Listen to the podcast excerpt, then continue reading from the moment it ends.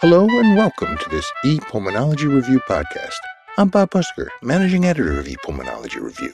We're here today with Dr. Michelle Eakin, associate professor in the Division of Pulmonology and Critical Care Medicine at the Johns Hopkins University School of Medicine, to follow up on a recent newsletter issue on increasing medication adherence among patients with COPD.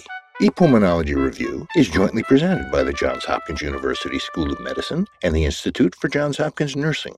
This program is supported by educational grants from Actelion Pharmaceuticals US Incorporated and Sunovion Pharmaceuticals.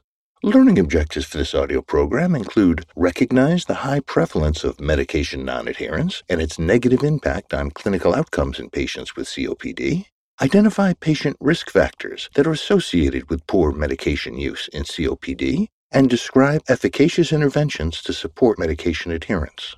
Dr. Eakin has indicated that she has no financial interests or relationships with any commercial entity whose products or services are relevant to the content of this presentation. She has also indicated that there will be no references to unlabeled or unapproved uses of drugs or products in today's discussion. Dr. Eakin, thank you for joining us today. Glad to be here. Thank you.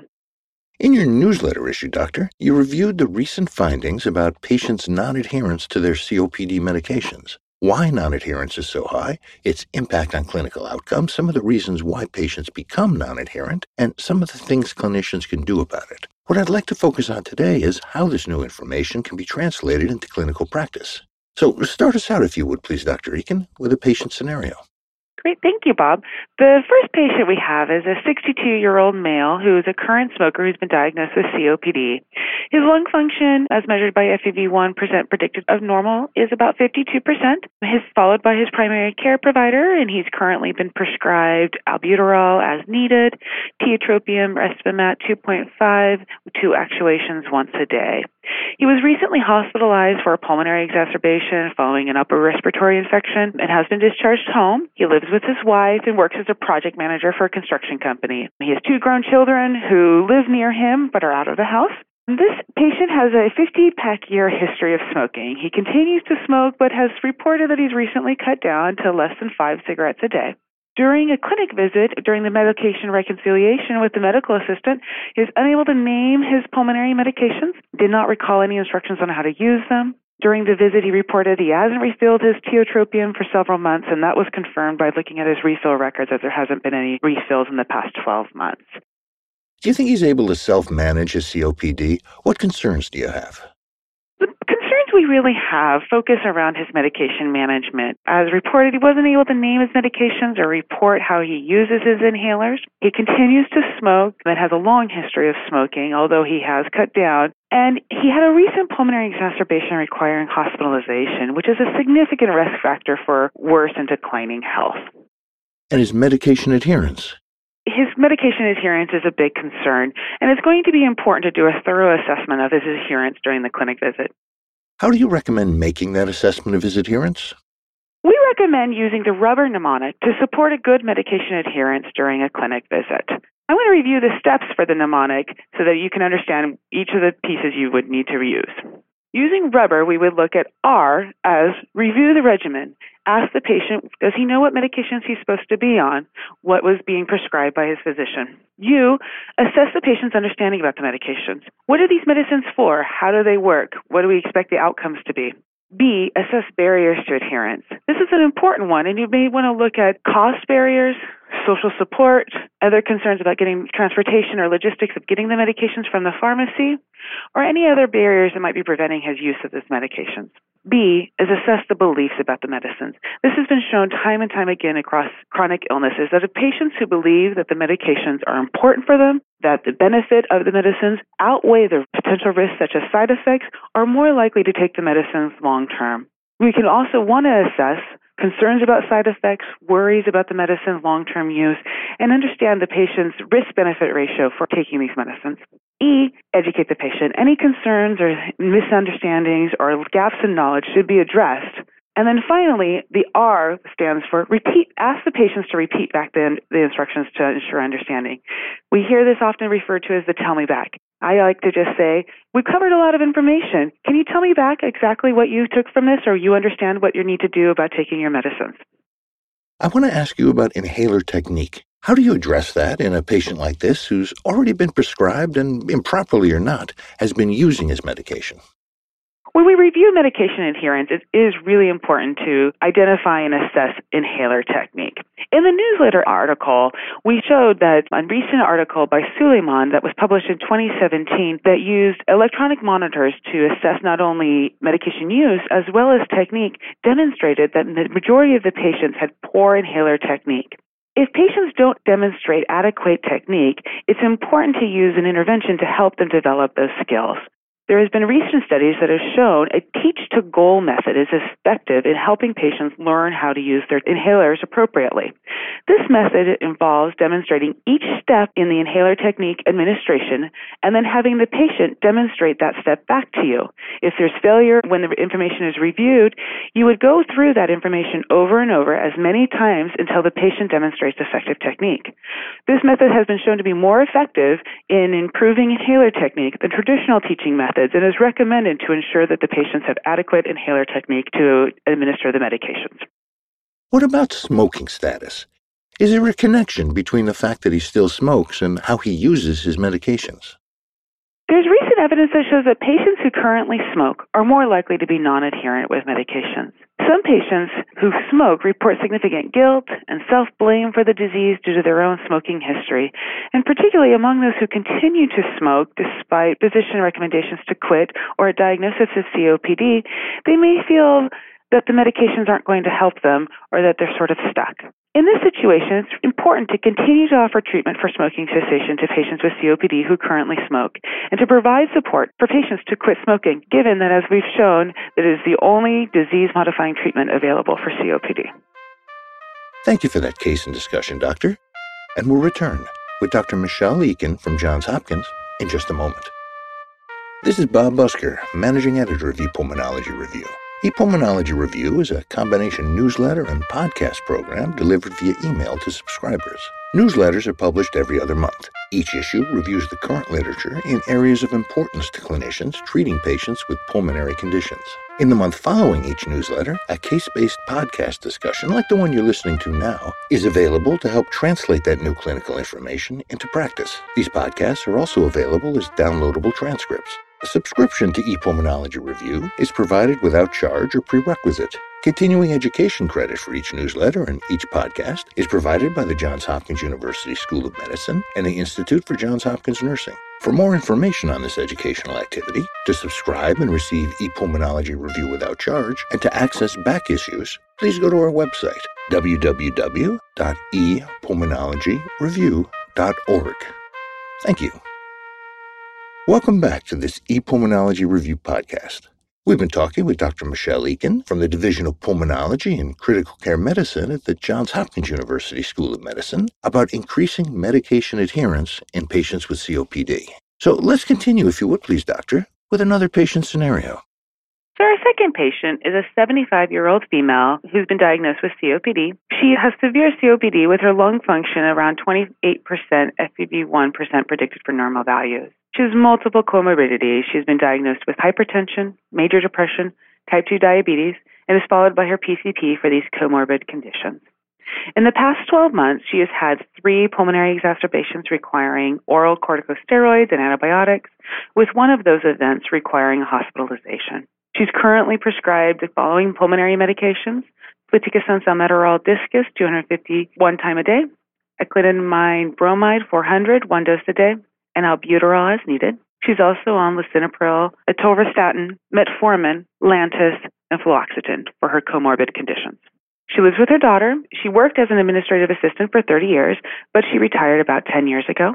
She has a 40 pack year history, but has quit smoking approximately 10 years ago and is no longer currently smoking. During her office visit, she's unable to report all of her medications and remarks that she's often on so many pills and medicines she can't keep them straight. She has difficulty remembering her appointments, has frequent no shows or reschedules, and she's often confused by instructions and feels a little disorganized. From a COPD self management perspective, how would you view this patient? So, this patient is on what we describe as triple therapy an inhaled corticosteroid, a long acting bronchodilator, and a long acting muscarinic to manage her COPD, but she's still having frequent exacerbations. This makes me consider that non adherence may be contributing to her poor disease management.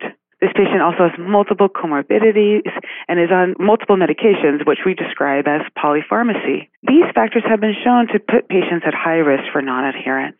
We also want to look at that this patient's lung function is low and she may have difficulty producing a strong enough peak inspiratory flow to administer the Diskus medication appropriately. It may be helpful to consider alternative inhaler devices or nebulizers that do not require a strong inspiratory flow for administration. Finally, the patient's confused, disorganized, and has difficulty remembering instructions or her appointment times.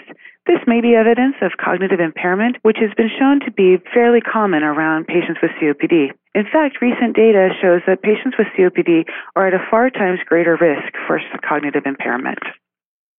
Cognitive impairment. Uh, tell us a little more about that, if you would. What impact does cognitive impairment actually have on self management of COPD?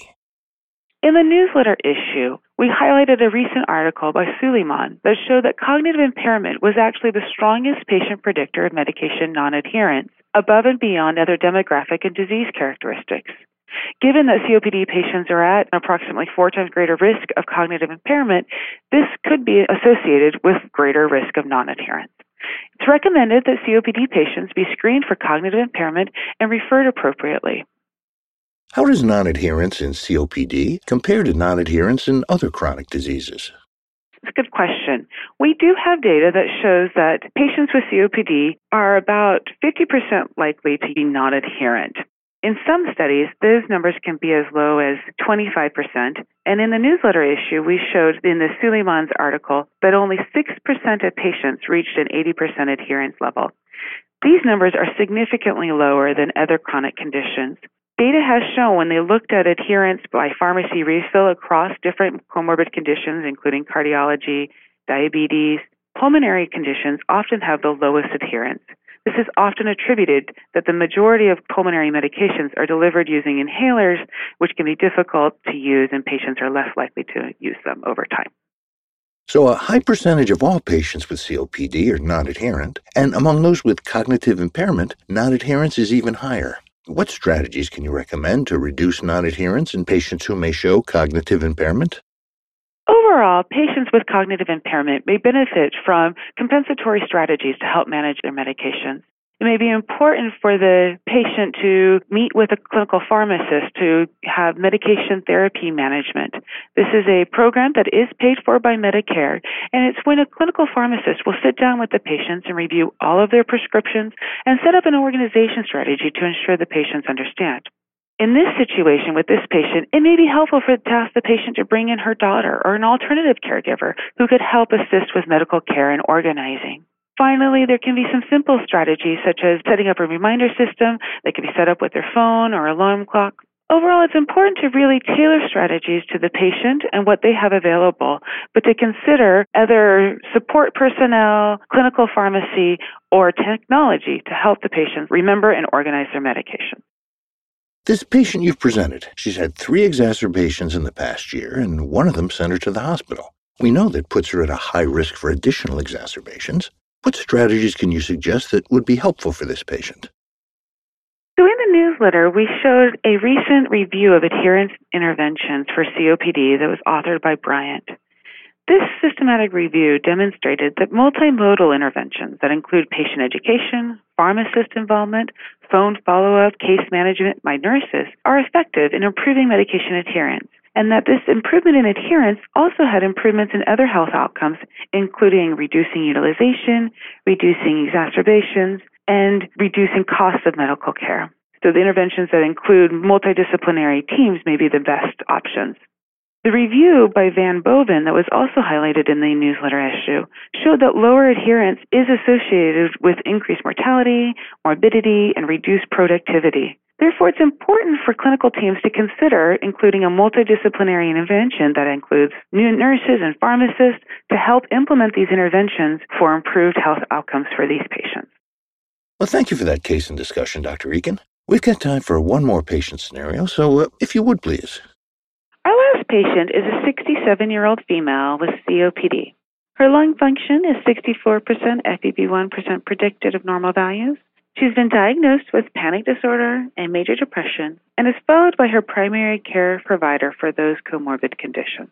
In the past 12 months, she's had no pulmonary exacerbations. Her current pulmonary medications include ipratropium albuterol respimat, 20 milligrams up to four times a day. She also takes fluoxetine 20 milligrams once a day and alprazolam 5 milligrams as needed. She lives with her husband and has three grown children who live out of state. She recently switched providers and she reported that her old doctor never had time and felt like he was not helpful.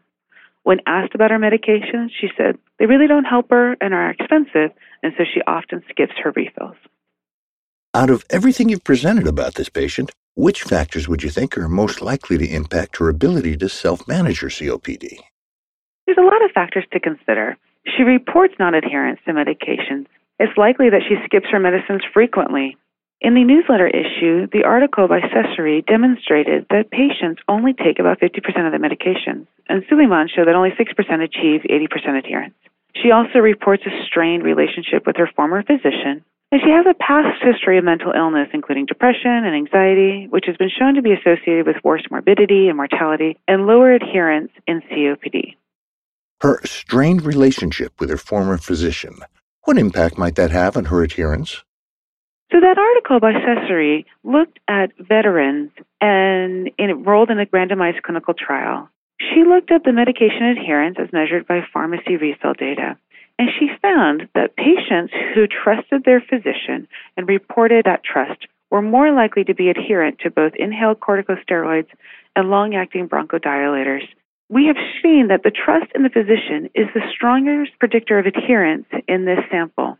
In addition, an article that was presented by Slatore demonstrated that good patient provider communication that consists of listening to the patient, attentiveness during office visits, and a feeling of caring was associated with increased patient confidence to manage their illness and take their medications as prescribed. Well, there's another aspect of non adherence that we haven't focused on yet, and that's the economic impact. In the newsletter article, Van Boven demonstrated that medication non-adherence has a negative impact on health outcomes. He also looked at the impact of adherence on cost, and there some mixed results for the impact on overall healthcare cost. Studies have shown that patients who are adherent actually have increased medication costs because they're filling their medicines more frequently. However, they have lower healthcare costs in the form of lower exacerbations, lower ED visits, and lower number of hospitalizations. In most situations, this increased medication cost actually results in a cost savings overall to insurers for patients who are adherent to their medications. In addition, taking this from a patient's perspective, the cost of medications and copays have been shown to have a significant impact on patients' adherence. Finally, it's important clinically to assess the patient's ability to pay for their medications and to understand the impact that the copays may have as a barrier on medication adherence. What else might be helpful for this patient to improve her adherence and to improve her outcome? This patient has a number of factors going on, including mental health conditions, abilities to pay for her medicines, and a difficult relationship with her previous provider. She may benefit from more counseling around these issues. Recent studies have shown that phone based counseling, including motivational interviewing, can help reduce healthcare utilization by up to 50%. Patients who report more confidence in their ability to manage their illness have improved moods and improved quality of life that might improve their overall well being. As hospitals look at reducing COPD readmissions and improving health outcomes, it may be helpful to consider phone follow up interventions that are based on counseling strategies that could help the patients better manage their medications and improve their self efficacy to manage their disease. Furthermore, mental health services should also be considered given her history of depression and anxiety and may be helpful if it's integrated within the specialty care setting so that the patients feel more willing to engage in those types of services. Thank you for today's cases and discussion, Dr. Eakin. Let me ask you to take a moment to look to the future for us, if you would, please. What research is still needed to improve medication adherence in COPD? That's a great question. We covered a lot of the current research on medication adherence, including the prevalence and potential interventions available for medication adherence. However, overall, research on medication adherence in COPD lags woefully behind compared to other chronic diseases, even compared to other chronic pulmonary diseases such as asthma. There have been very few randomized clinical trials examining interventions to support medication within this patient population. Given the differences in the unique characteristics of COPD, it's critical to identify interventions that have been tailored and designed specifically to support COPD patients to manage their medications. The unique patient characteristics that have been linked to adherence in COPD, such as smoking history, peak inspiratory flow, cognitive impairment, really make a case for why we need specific intervention research on this topic. Furthermore, the advent of technology, including electronic medication monitors, smartphones, telemedicine, may all provide auxiliary support for interventions that support medication adherence. It's critical to evaluate how these technologies can be leveraged to improve patient management of their disease and overall health outcomes. Well, thank you for sharing your insights, Doctor. Let's wrap things up now by reviewing today's discussion in light of our learning objectives. So, to begin, our first objective recognize the high prevalence of medication nonadherence and its negative impact on clinical outcomes in patients with COPD. In these case presentations, we really focused on demonstrating that patients frequently are non adherent with their COPD medications for a variety of reasons. Unfortunately, non adherence has been shown to be associated with worse health outcomes including higher rates of exacerbations and hospitalizations, and even a greater risk of death. Patients who have a decline in their health may need to have a focused assessment of their medication adherence to better identify if there's a need for further intervention to support self management. And our second learning objective patient risk factors that are associated with poor medication use in COPD. As a clinician, it's important to identify what risk factors patients might have that are associated with poor medication use in COPD. The newsletter issue discussed a number of issues and risk factors for low adherence, and the cases highlighted different things to consider when dealing with the patient clinically who might be at risk for poor adherence. Patients may have difficulty using their inhalers or demonstrating adequate technique, and so it's important to assess inhaler technique and the ability to use the different devices. Who have mental health issues or cognitive impairment may also be at significant risk for low adherence.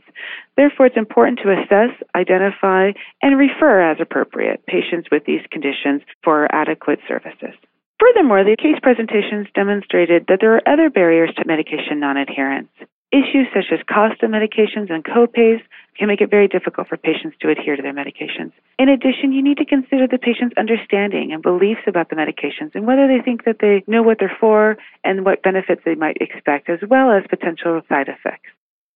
And finally, efficacious interventions to support medication adherence. Given the significant impact of medication non adherence on clinical outcomes and the high prevalence of non adherence among patients with COPD, it's critical to identify and implement efficacious interventions to support adherence. We discussed a number of potential interventions for non adherence, such as using multimodal approaches that incorporate pharmacy and nurse education into clinical care, the use of technology, or even phone support to provide case management and ongoing follow up for patients. Furthermore, it's important to ensure that there's a strong and positive patient physician communication so that patients trust their physician and they understand the importance of medications and have the confidence to self manage their disease.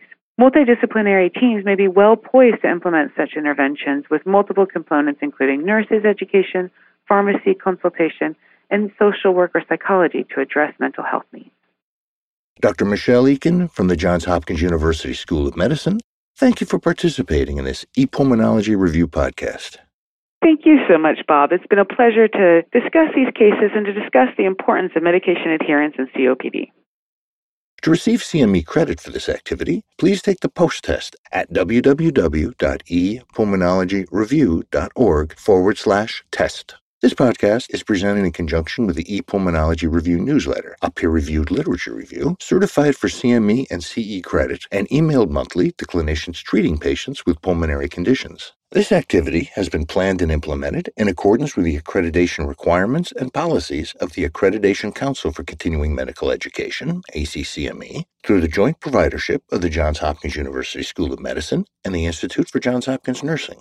The Johns Hopkins University School of Medicine is accredited by the ACCME to provide continuing medical education for physicians. The Johns Hopkins University School of Medicine designates this enduring material for a maximum of 0.5 AMA PRA Category 1 credit. Physicians should claim only the credit commensurate with the extent of their participation in this activity. The Institute for Johns Hopkins Nursing is accredited as a provider of continuing nursing education by the American Nurses Credentialing Center's Commission on Accreditation. For nurses, this 0.5 contact hour educational activity is provided by the Institute for Johns Hopkins Nursing. Each podcast carries a maximum of 0.5 contact hour. This educational resource is provided without charge, but registration is required. To register to receive ePulmonology Review via email, please go to our website, www.epulmonologyreview.org. The opinions and recommendations expressed by faculty and other experts whose input is included in this program are their own. This enduring material is produced for educational purposes only. Use of the names of the Johns Hopkins University School of Medicine and the Institute for Johns Hopkins Nursing implies review of educational format, design, and approach. Please review the complete prescribing information for specific drugs, combination of drugs, or use of medical equipment, including indication, contraindications, warnings, and adverse effects before administering therapy to patients. ePulmonology Review is supported by educational grants from Actelion Pharmaceuticals US Incorporated and Sunovion Pharmaceuticals. This program is copyright with all rights reserved by the Johns Hopkins University School of Medicine. Thank you for listening.